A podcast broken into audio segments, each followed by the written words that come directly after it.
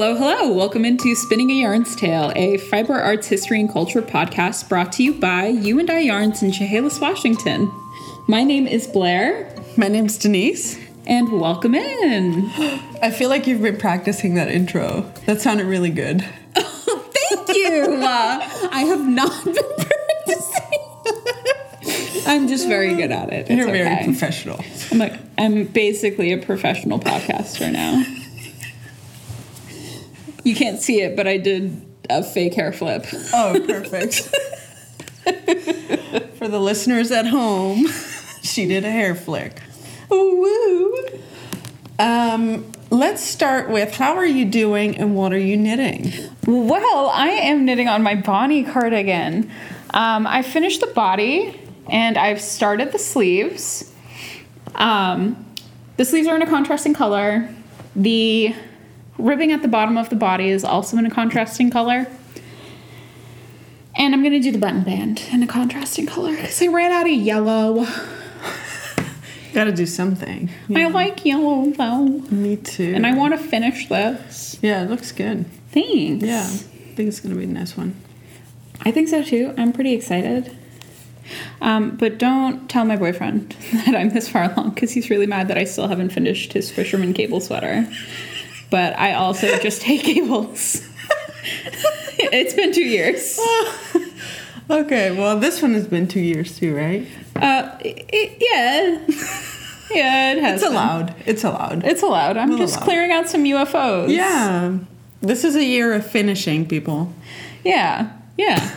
Yeah, definitely. Good. That's what's happening. Oh. You, how about you? What are you working on?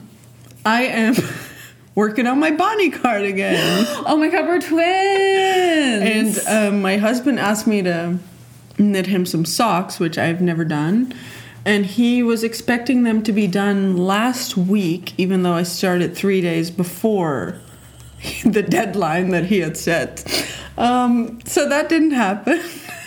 well, Oh, I feel like knitting's not about deadlines. it's not about deadlines. Well, unless you're a test knitter, but like, you're not testing those socks. I'm not, yeah. I'm just maybe next year. maybe next year. You'll get them by next year, honey. yeah, yeah, exactly. Um, yeah, so mostly the Bonnie cardigan, just like you. Um, but I'm not as far as you are, so Well, I do have two years on you. experience. that two years of slow knitting. um, yeah, I'm working on the raglan still, but it's it's coming slowly but surely. It is. I believe it. I feel that that's part of knitting too, is slowly but surely. Unless you're like the fastest knitter, like those ladies in, Oh, in yeah. Dent. Oh my goodness. Yeah. That we talked about. Well, they would get whipped otherwise. so. Yeah, that's true. We are not uh, under duress while we're knitting. Um, knitting is for relaxing people. but anyway, Let's get back to what are we talking about this week? So this week we're talking about France and a tiny bit of Spain, and then I'm gonna expand a little bit about some of the sheep found in France and originating in Spain. Um, I do, however, want to start by saying that some of the French history may be very similar to the English history. So some of the things might be a little bit um, redundant. They have some overlap. There is some overlap, but there's also some interesting new things that we found, and, and the emphasis in, in France is on, on different things, I would say. Yeah. So, do you want to get started? Yeah, go ahead. All right, so in France in the 14th century, let's start there. Um, commercial and artistry knitting was an active thing in most um, cities in France. So that's pretty early already, like the 14th century. Um, and people were mostly knitting caps or bonnets or whatever you want to call them. Kind of like those artisan guilds, right? Mm, hmm. yes. Those artisan guilds we talked about, they're- were more interested in the art instead of the practicality yes. of knitting. Yeah, especially in in Paris, we had a lot of artists in Paris who were mostly knitting the caps once again, and um, and yeah, in the home, people were knitting for for different reasons, not for artistry, but for earning a little bit of extra cash on the side. Yeah.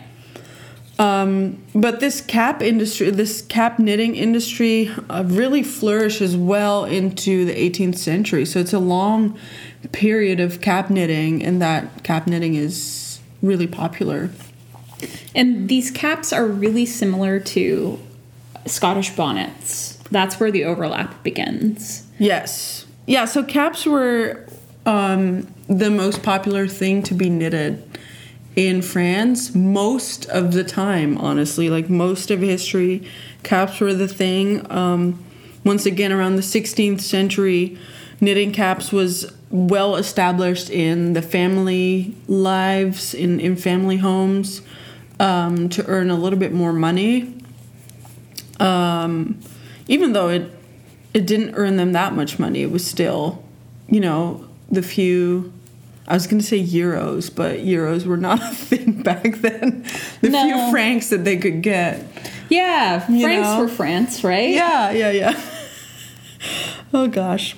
Um, but then around that same time of the 16th century, um, towards the end, 1589 to be exact, William Lee invented the knitting, the first knitting machine in England, and um, he tried to get a patent for that and to release it into the world. But Elizabeth I, so the Queen of England at that time, said no, no, because what is going to happen to our manual knitters, our hand knitters? So, yes, Elizabeth I was not a fan of William Lee's um, knitting machine. But William Lee moved to France with his brother. And there we had Henry IV, who was actually kind of a fan of the idea. And so he eventually patent, patented it and um, brought out the knitting machine in France. And people enjoyed it way more than they would have in England. So that's probably where you already see that difference in emphasis in histories um, between England and France. Um, in French history, there's a lot more emphasis on um, on machines and machination of or mechanization, Machination? machination, Uh, m- me- mechanization? Mechanization. Yes, thank you. Yeah. Um, of knitting and the textile industry in general. And so that started in at the end of the 16th century already. Um, And this knitting machine, by the way, it's it, it looks kind of like a spinning wheel. It's got two treadles and a big circle in the back, and it knits flat, which is Yeah. really cool. yeah. Um, we'll put a picture of that in the show notes for you guys to look at. But it's it's kind of a really cool little machine, Yeah, it looks like a loom. kind of. Yeah. Or like a spinning wheel, like um Yeah. like a country style spinning wheel. You know yeah, the with treadles and stuff. because there's the country spinners from Ashford. Mm-hmm. It looks kind of like that in shape. Yeah, I don't know how people think of these inventions. They're crazy. And how a queen can say no. Like, isn't this so genius? It needs to be celebrated. It's well, I can kind of see where she's coming from.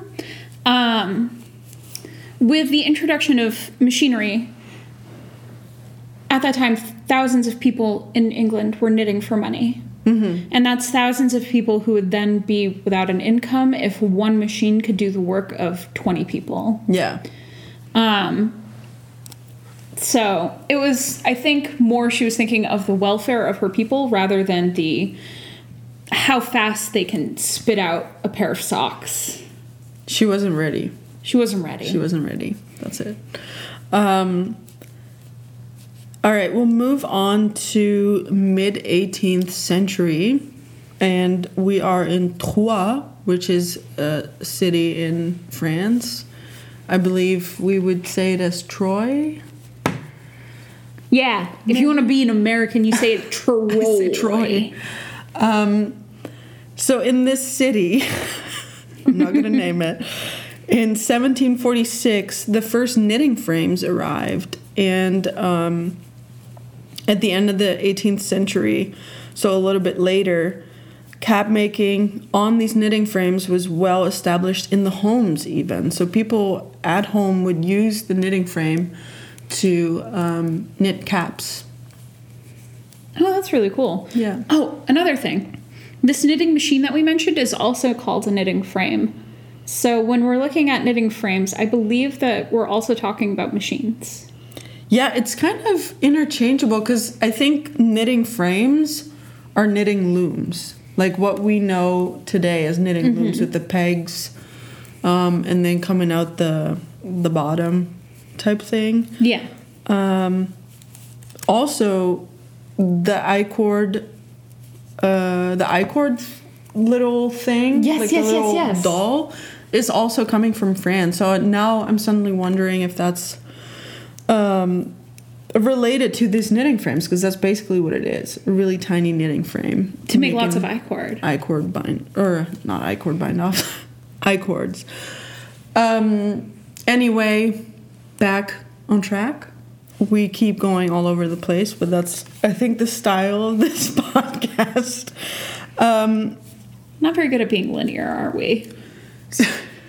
it's not our strong suit, but we try. We try. We hope you enjoy it.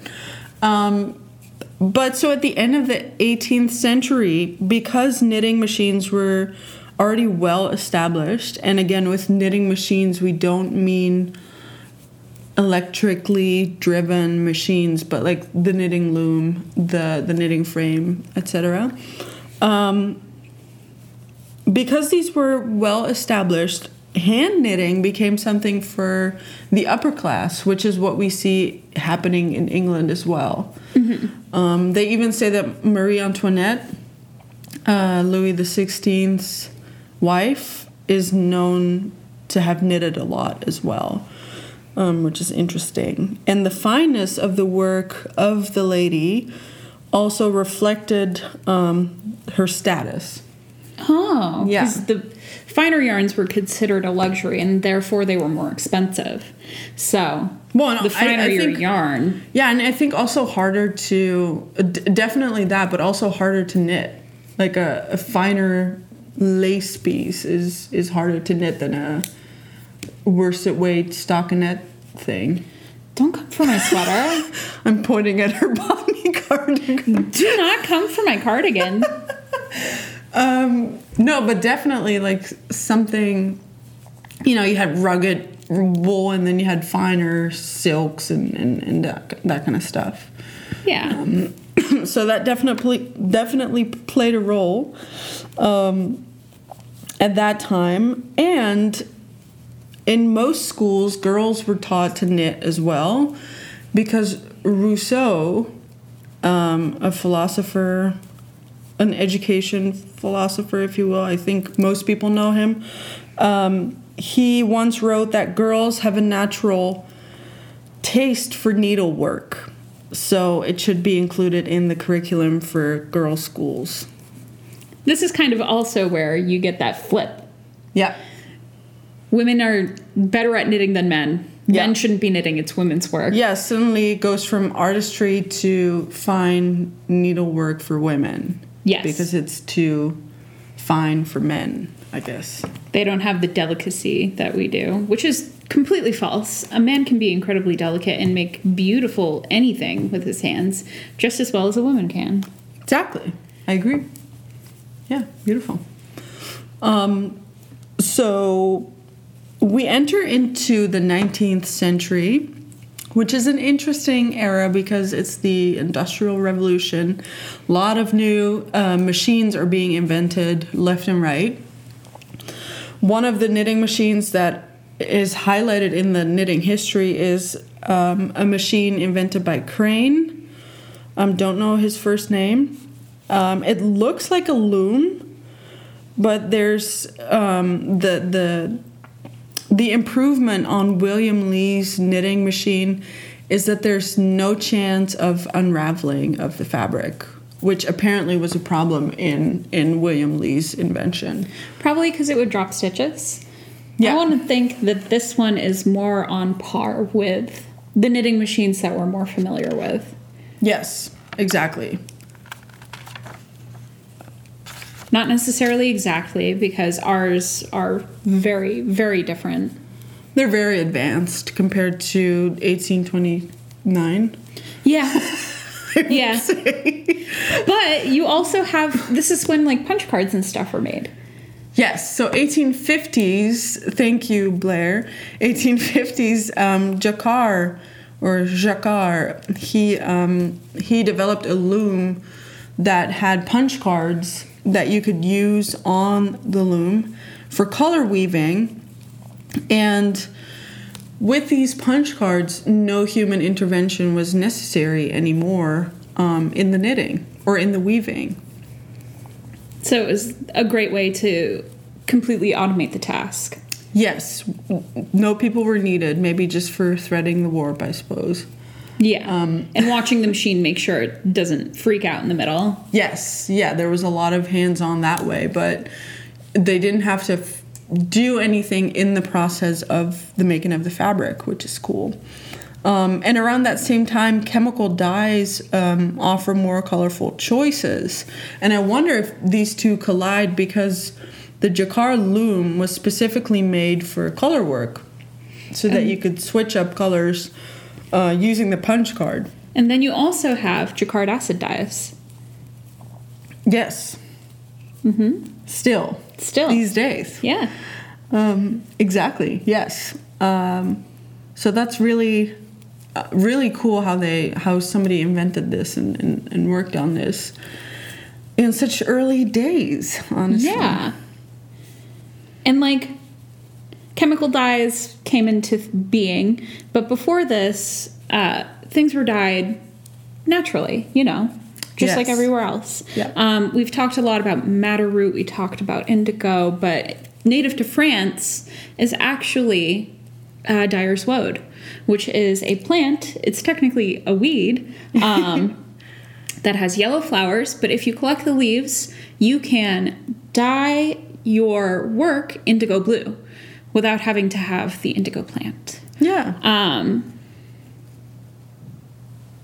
the European source of pigment, indigo, is the leaves of woad, which was said by a biologist before uh, more quote unquote exotic means came into being, such as like Japanese indigo or Indian indigo or anything like that. Um, so this was their version Of blue. of blue. Of indigo. And it could come in various shades depending on how much woad you add. Exactly. You yeah. could get a pastel blue, you could get a dark blue. I think if you mess up really bad, you can also get a pink. oh, interesting. Yeah. Yeah. Well, and it depends on the fabric too. If you're using uh, like a cellulose base or a protein base, Yeah. stuff like that. Oh, yeah. That's cool. Yeah, you can play with color that way. And it's really fun, Yeah. at least in my opinion. I always want, to, I'm like, one day I'm going to go out and I'm going to collect a woad, but then I forget about it and then it's winter. and then I never get Yep. to collect woad. I once went looking for it in, in, in a forest near my, my house, and I thought I found some, but then I wasn't sure because there's so many weeds with yellow flowers. there, there are. There's a ton. Yeah. But So- maybe we should buy like a plant identification book and go together. Ooh, that'd be fun. That would be fun. Little field trip. Ooh wee. um, but even though we get got into like the the machine industrial re- revolution, the industrial revolution, um, you actually did a lot of a lot of research on. I'm not going to say this. You can say this. Les tricoteuses. Yeah, that one. Um, yes, yeah. So the history of knitting in France, from what I could find, kind of ends around the 19th century, um, at least for me, because it kind of overlaps with, you know, the history that we see in England in the 20th century, the World Wars, etc. Um, the decline of hand knitting because we have fast fashion. Um, so I kind of want to leave that for just for that and then move back in time a little bit. Yeah. And bef- before we do that, uh, we say fast fashion. It's not, it's still fast fashion back then for them because you're going from completely handmade items to something made on a machine, Yeah. but it's not completely in line with fast, fa- fast fashion today. No, but like the fast fashion that, started in in the 80s maybe. Yeah, but I feel like it was a building thing from the introduction of machine knitting. Yeah. all the way up to what we know today. So this is kind of like we say fast fashion, but we want you to take that and think of it as its like baby form. Yes. Yeah. Critically think with us here. And I just want to say on the record, fast fashion not great. Not great. Yeah, maybe we should do an episode about that too. Yeah. Probably way too big of a topic, but would for be cool right now. to explore. Yes, definitely. Um, but leaving fast fashion behind, I want to move back in time to the period of the French Revolution, so end of the 18th century, because something interesting happened. Um, and if you look or if you Google or look up anything about knitting in France, you will find something about these women that I'm going to talk about. So, around the start of the French Revolution, um, food was scarce for families, for most anyone, but mostly the, the lower class families. And so, French women had enough, um, marched all the way to Versailles. Which I don't know if you've ever been to Paris and took the train to Versailles, but it's not just a silly, silly little walk around the park. It's not like walking 15 minutes to the gas station. it's it's a little bit longer. Um, so they were really fed up with the system and everything else. So they marched to Versailles um, to protest the food prices. Louis the Sixteenth was decently generous and actually responded to their demands, which there's one yay for Louis the Sixteenth.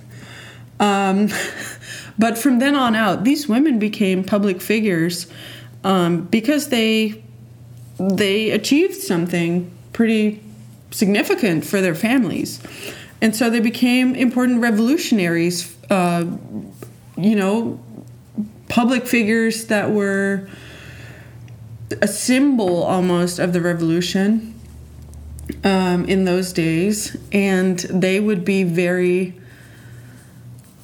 I wouldn't call it aggressive, but they would openly discriminate against people who were not part of the revolution, if you will.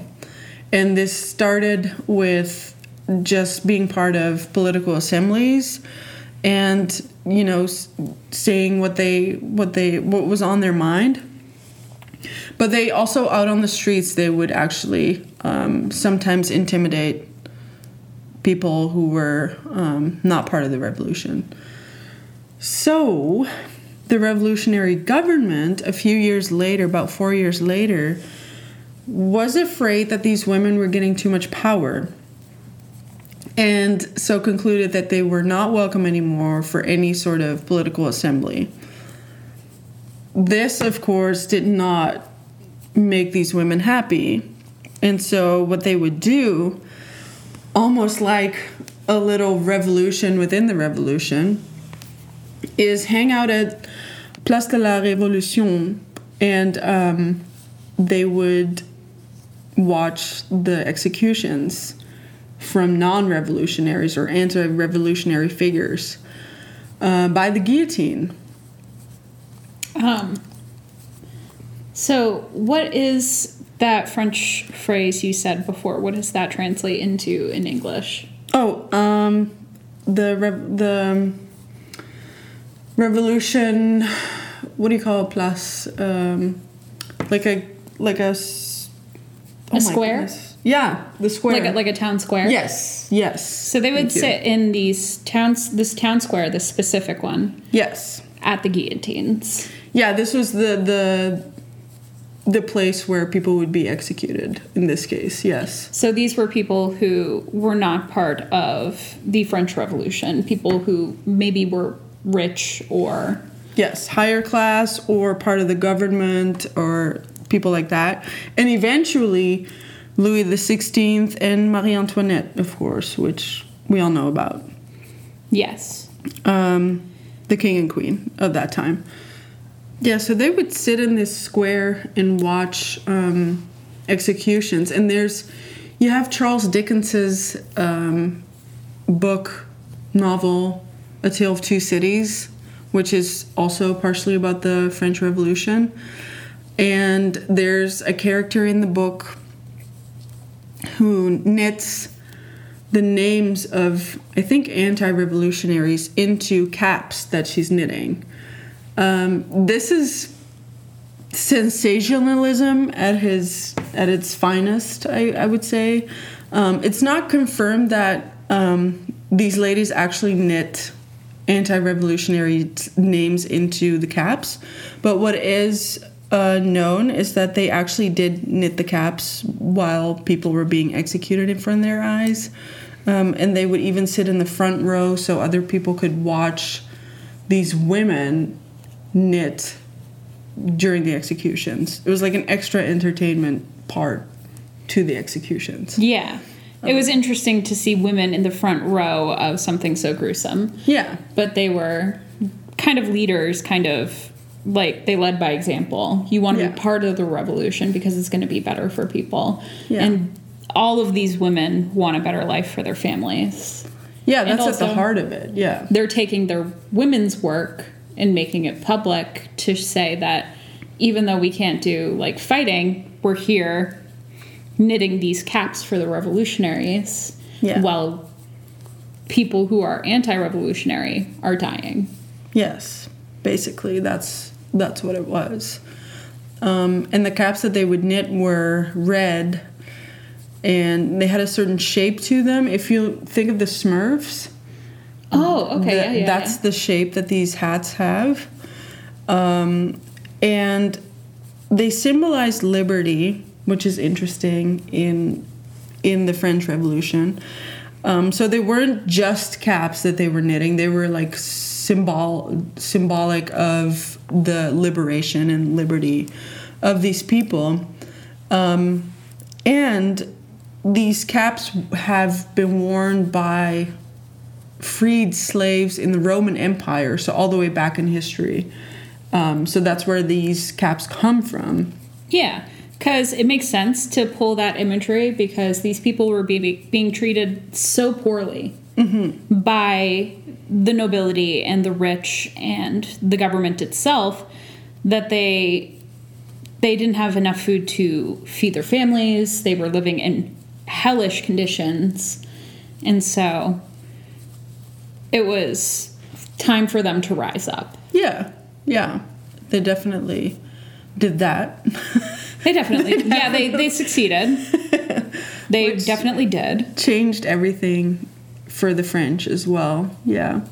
Um, but yeah, so they were representing the, the freedom of slaves, of freed slaves in Roman times.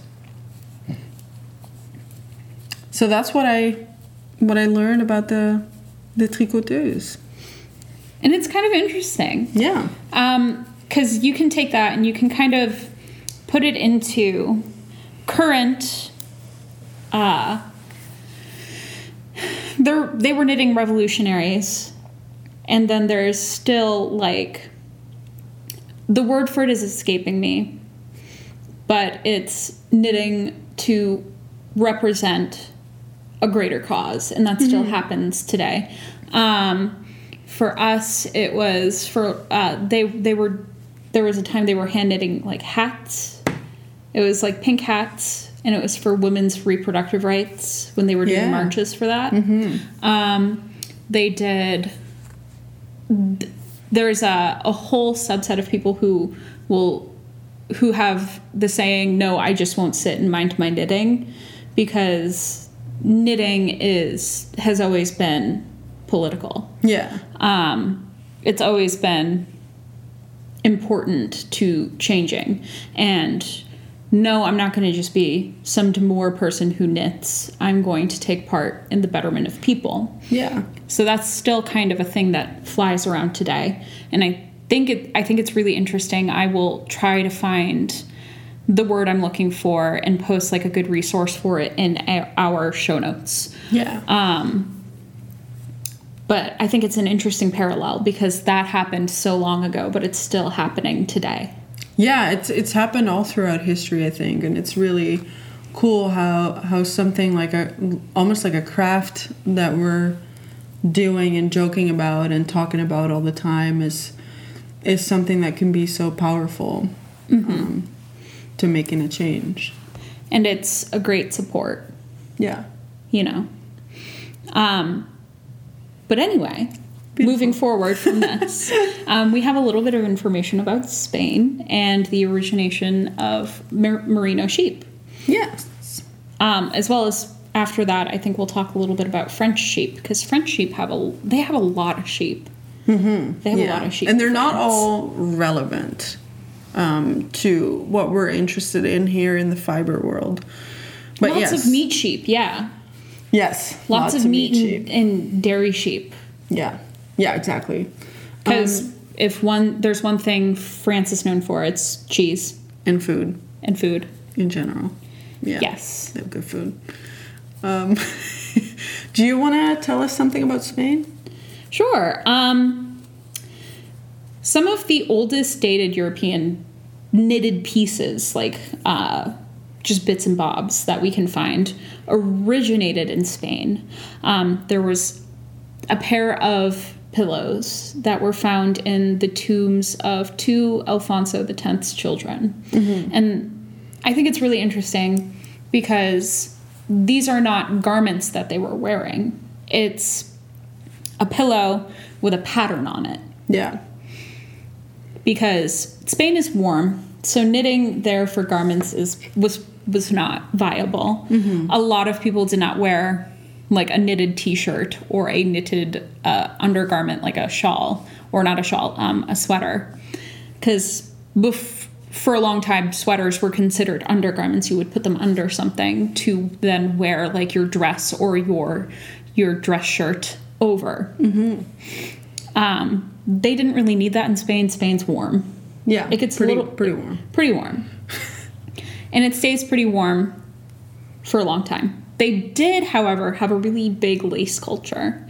Um, and that lace culture produced things that they did wear, which are Yeah, like the mantillas. Yes, Which, a mantilla is a uh, like a veil. Mm-hmm. So back in uh, Spanish Spa- Spanish Catholic uh, Roman Catholic times, um, these women were covering their hair with a mantilla, Mm-hmm. and these mantillas were lace. They were delicate. You could still see their hair through it, but it was beautiful. They were much more focused on the aesthetic. yes. Um, they did have things like lace shawls and lace, uh, like doilies is the only word I can think of it. Yeah. Things that you would put on the table for decoration.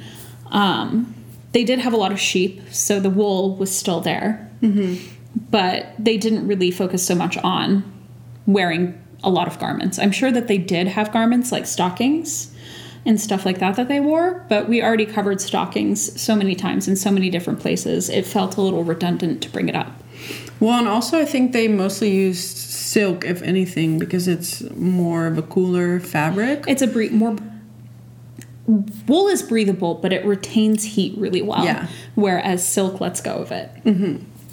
Yeah, and um, you mentioned the Catholic Church, and I think most of what we have found in Spain is related to the Catholic Church. So there's there's a pair of gloves that they have found in the in the same tomb as well, um, and these were decorated with, um, I think, the Lamb of God, so so Jesus and um, like some animals around it, like really fine embroidery. So not color work, but embroidery on top of the knitted fabric. Um, Gotcha. Yeah. I know that embroidery was really big in Spain.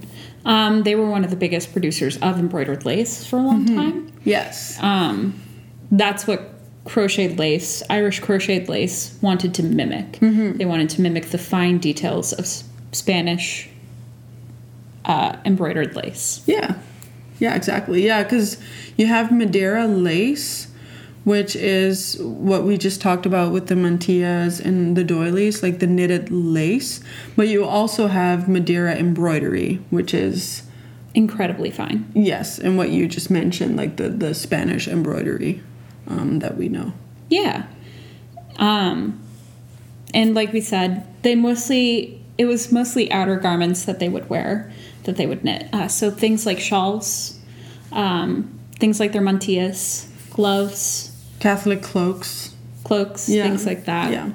Um, that's more what they were into knitting at that time instead Mm-hmm. of what we think as like traditional knitting clothes, Mm-hmm. sweaters. Um, people actually knit their own undergarments for a long time, especially for the winter, but that wasn't like a huge deal in Spain. Mm-hmm. Um, so they, when I say undergarments, I mean like long johns. They would knit long johns to wear under their pants or whatever for the warmth. Um, and they made socks and beautiful, beautiful, delicate lace things to have. Yeah. Um, sometimes they would knit these this lace and attach it to pillows and things like that. Yep, yeah, yeah, that happened as well. Um, and then if anybody else has anything on Spain, If we miss something, Yes. something interesting that you would like us to come back and cover again, we would love to hear about it. Um, I looked through a couple college library resources, and I I couldn't find much outside of Mantillas. yeah, Um, so if we miss something, please let us know. We want to know. we want to know, and we will mention it in the next possible podcast. Exactly. Yeah, Um, but the interesting thing, Spain had a lot of sheep, right? And one of the biggest sheep we know today is the merino sheep, right? yeah, it's it's kind of a general name these days. Yeah, it's in almost every yarn that you can pick up because it's soft, and you can pick up like literally any any like big name brand yarn. So we're talking about a Plymouth or uh, a Cascade Yarns or a um, like a Berroco, uh, things like that. Most of the time, they'll they'll have a merino in there, a superwash merino specifically. Um, so it's a really, really common modern day sheep, but where it started was actually in Spain. Yeah. Well, to be entirely true or fair, it started in Morocco. Ooh, so in Africa.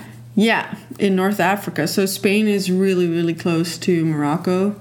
It's like an eight mile boat ride or something. Um, so really, they're pretty close, and they've um, they've always been a gateway to Europe for Morocco for Africa. So a lot of trade happened between Europe and North Africa through Morocco and Spain. And so what happened in the 20th the third or sorry not 20th the 12th to 13th century thank you very much I was like the 1900s. That's really recent.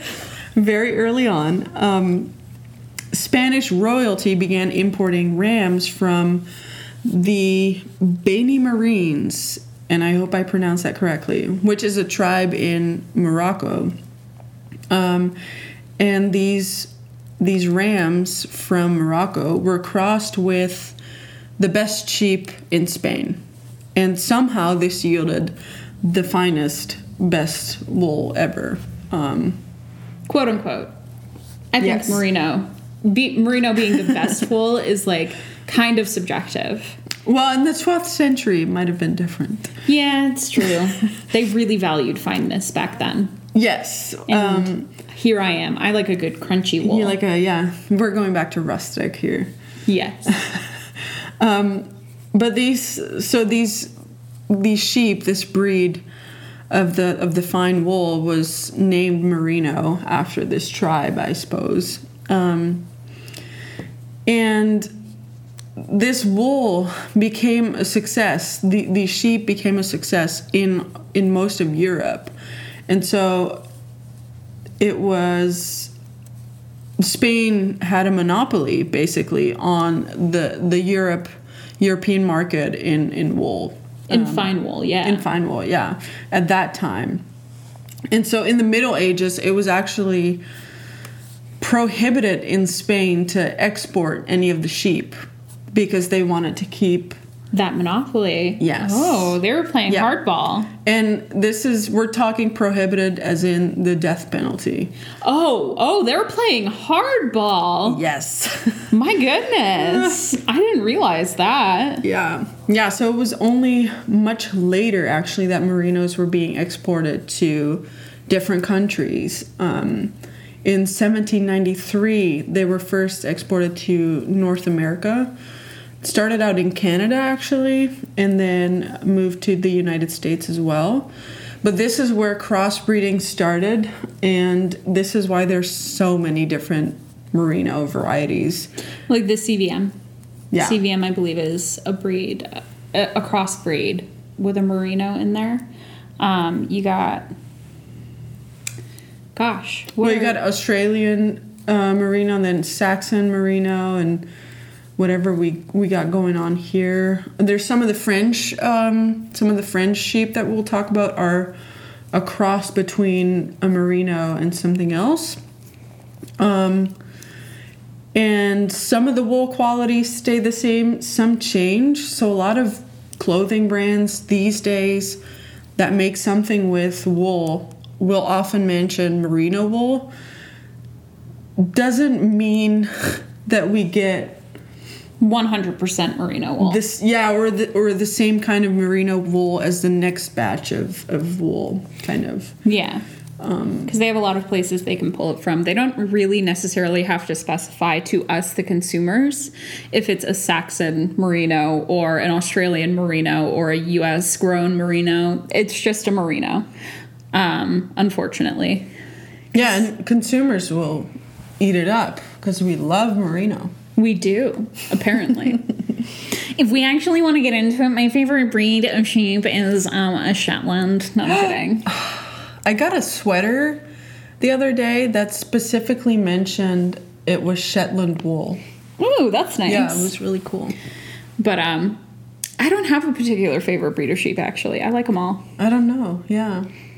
I like them all. Well, and there's a lot of yarn and products that say wool. Could be so many breeds, you know. Shoved into one. yeah, shoved one into wool. one yarn. Yeah. Yeah. But circling back from merinos or to merinos, um, we talked about the strains, the different strains of merinos, and that's kind of where it closes the story. Sheep are ever growing and ever changing. Um, current merinos are a lot different than what merinos used to be. Um, but since we're still on the topic of sheep, we should probably circle back around to France, since we told them that there was a breed of sheep that was crossbred with merinos. So let's start from the top. Yes. Um, so, highly recommend this book um, that we have here about sheep breeds. Oh, the Field Guide to Fleece. Thank you, Blair.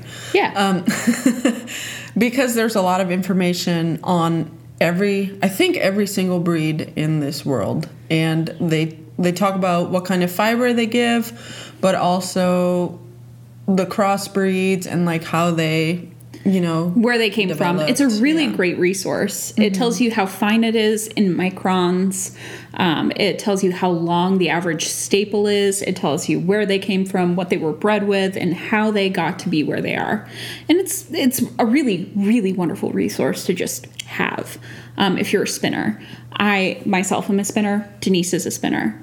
yeah, I have the pocket version. She has the big version, which big I'm boy, yeah. it because there's two versions.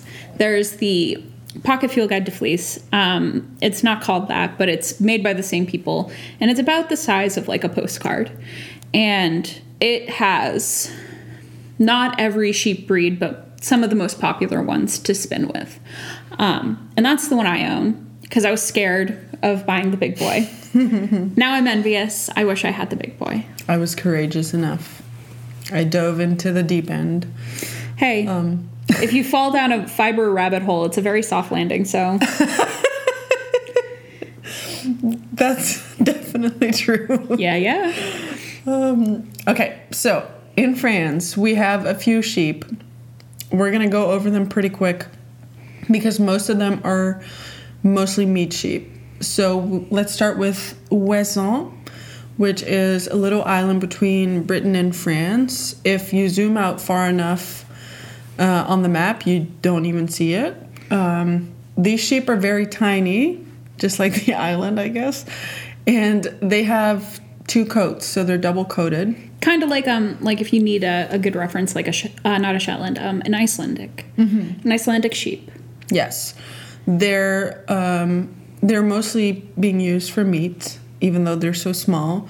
So there's not a lot of information on uh, their fiber, and that's all I have to say about Ouessant sheep. Um, and then Charolais, which I think is also a, a cow breed, um, is a meat a meat breed in the sheep um, sheep industry. And then there's Bleu du Maine. Mm-hmm. Uh, and again, it's it's a meat it's a meat sheep, but they are a cross between a Leicester Longwool and a Wensleydale and a Choletais, Cholte, yeah. Cholte, um, who are now extinct. By the way, Cholte don't The exist latter, yes, yeah. don't exist anymore.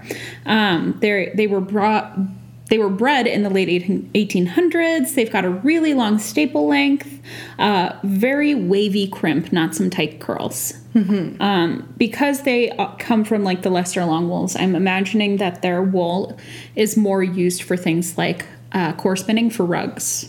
Yeah, if anything, because um, what they said for what they mentioned in uh, for most of the meat um, sheep is that the shearing of the sheep is not a priority. Yeah. So the way they shear is not geared towards fiber enthusiasts, if you will. There's second cuts, there's stuff like that. Gotcha. Um, which for the Ouessant couldn't be useful because there's two coats anyway. But for some of the other breeds, it's it's kind of annoying for spinners. Yeah, which is why we have like all these sheep, but not everybody spins every sheep. Yeah. Because people who own them don't necessarily spin. They're more in it for like maybe the meat or the cheese. Yeah. Yeah, exactly. Um, now we're on the Rouge de l'Ouest. L'Ouest, yes. I'm getting better Nice. at French. Making my French ancestors proud. My grandpa would be smiling upon me. Yeah. Doing Jumping up little down. Yeah, clicking his heels together and going, yoo Um, but there's they've got similar breeding to the Bleu du Maine. Um, but they're very different wool wise. They have a very short staple. They're mostly used for meat once again. Um, but they are also known in Britain as the British Rouge. Yeah. And so they are French, so I'm not sure why they're called the British Rouge. Uh, you know, it's Britain. Yeah. They I'm not going to say any. That, I'm not going to say anything more than that. I don't want to. don't want to make anybody angry. Um, we love Britain. We love British people. that makes it sound like we don't. We truly do. we really don't care.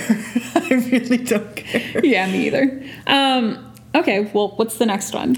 Ile de France, um, which means island of France, literally, but it's also a region in France.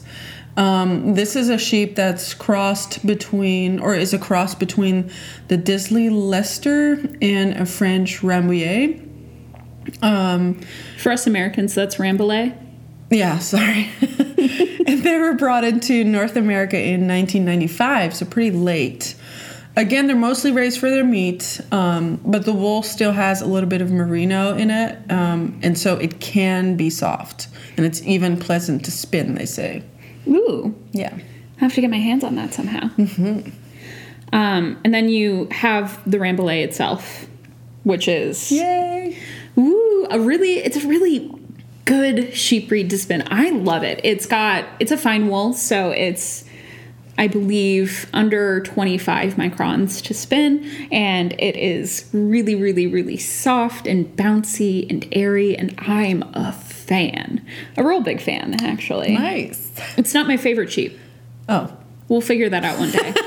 I because I don't know either, but it's a really nice sheep to Nice. spin. I recommend it if people are looking to get like a really soft wool to learn spinning on. I like to re- recommend a Rambouillet yeah, instead of merino. because merino can be a little sticky because it's so fine. Mm-hmm. Not sticky as in like it'll leave your fingers sticky, but when you're drafting, sometimes it's a little hard to draft. Yeah. Um, so I like to recommend people a Rambouillet because it's still soft and it's a joy to spin.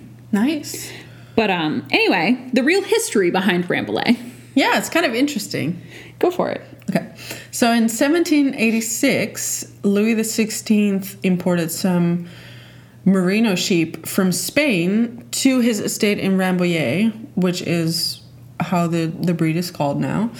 Um, and so breeding these merino sheep turned into a different sheep that we know now as the Rambouillet. Um, in 1840, they were first introduced in the United States, so actually pretty early on already. And um, like Blair already said, they're they're very soft. They're still not in the ultra fine category like the merinos, but they're definitely uh, a very nice wool to work with. Yeah. And that's that's really kind of it. Um, those are some of the more recognizable and bigger sheep breeds from France. Yeah. So mostly meat sheep, and then we have some more popular fiber sheep that we see. So they are from France, but we also see them in the United States since the 1840s, which is, you know, I have a question. yeah. Is Cheviot is Cheviot a French sheep? I didn't see them in the French category. In the book? Yeah. Huh, okay, never But. I, I know they're in the book. yeah. So we should look that up maybe. Add it in the show notes or something as a little Little Side ooh, note. ooh, a little treat. FYI. FYI, guys. Cheviot. Cheviot. Um, but okay, yeah, that kind of wraps up what we wanted to talk about today. Yeah. Um, we talked a little bit about sheep. I got to gush a little bit about spinning. Uh, we talked a little bit about France and the Revolution. Uh, I hope you enjoyed it. Yeah, I hope so too. Again, if we missed anything on like Spain or even France, feel free to add it, um, and we'll, we'll hopefully mention it in the next episode. Yeah, we'll research it um, and put some real thought into where we're going to stick it because there. I always think of things and I'm like, oh, this would make a great episode. Oh, this would make a great episode. But if we genuinely miss something, please let us know because we'll we'll find a place to put it in there. Um, if you have any questions or concerns, feel free to email us at spinningyarnstale at gmail.com, all lowercase, uh, or reach out to us on our YouTube or We are also very active on our Instagram. Yes. on Monday every two weeks. We're gonna try to be better about that. We're trying to be better. We're not the greatest at social media. It'll come. But anyway, my name's Blair, My name's Denise. and this has been another episode of Spinning a Yarn's Tale brought to you by You and I Yarns in Chehalis, Washington. We hope you enjoyed. See ya!